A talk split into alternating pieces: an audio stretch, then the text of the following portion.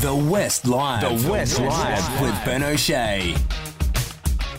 The poor old whale that uh, entertained Oh, yeah. people at Port Beach and then washed up um, uh, on Rockingham Beach. I love the way you put entertained people. Like Well, it everyone was entertained. I know, yeah, it was their dying. I know but the whale wasn't that happy, No. and now it is officially uh, moved on um, off this mortal coil. yeah, so the skeleton of the whale um, could actually be put on display at WA Museum. like that. Yeah. So an exca Hang on a minute. You like something? What?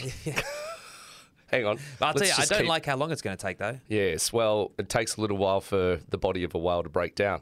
Um, an excavator and digger pulled the 40 ton whale onto land after its remains were towed by two boats to a jetty in Henderson, and the whale attracted multiple sharks. We saw some of those pictures, um, forcing Rockingham Beach to be closed. So, today, what's going to happen?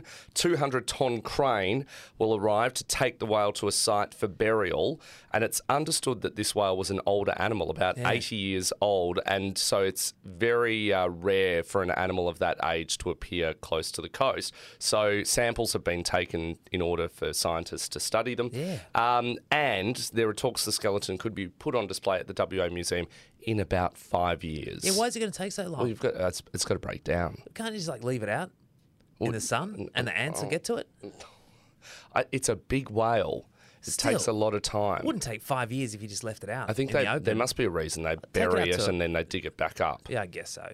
Um, I would just take it out to the bush, just leave Yeah. it there for a while, let the animals get to it. Yeah, and then just- come back in a couple of weeks. A couple of weeks, you reckon it'll be gone. You might lose a few bones along the way if the dingo comes and grabs one or something.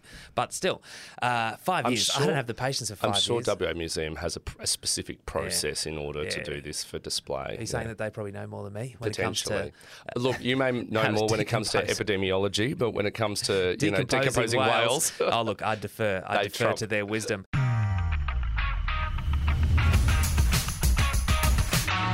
You've been listening to The West Live with Ben O'Shea. If the story behind the story matters to you, then you can count on the west.com.au to deliver.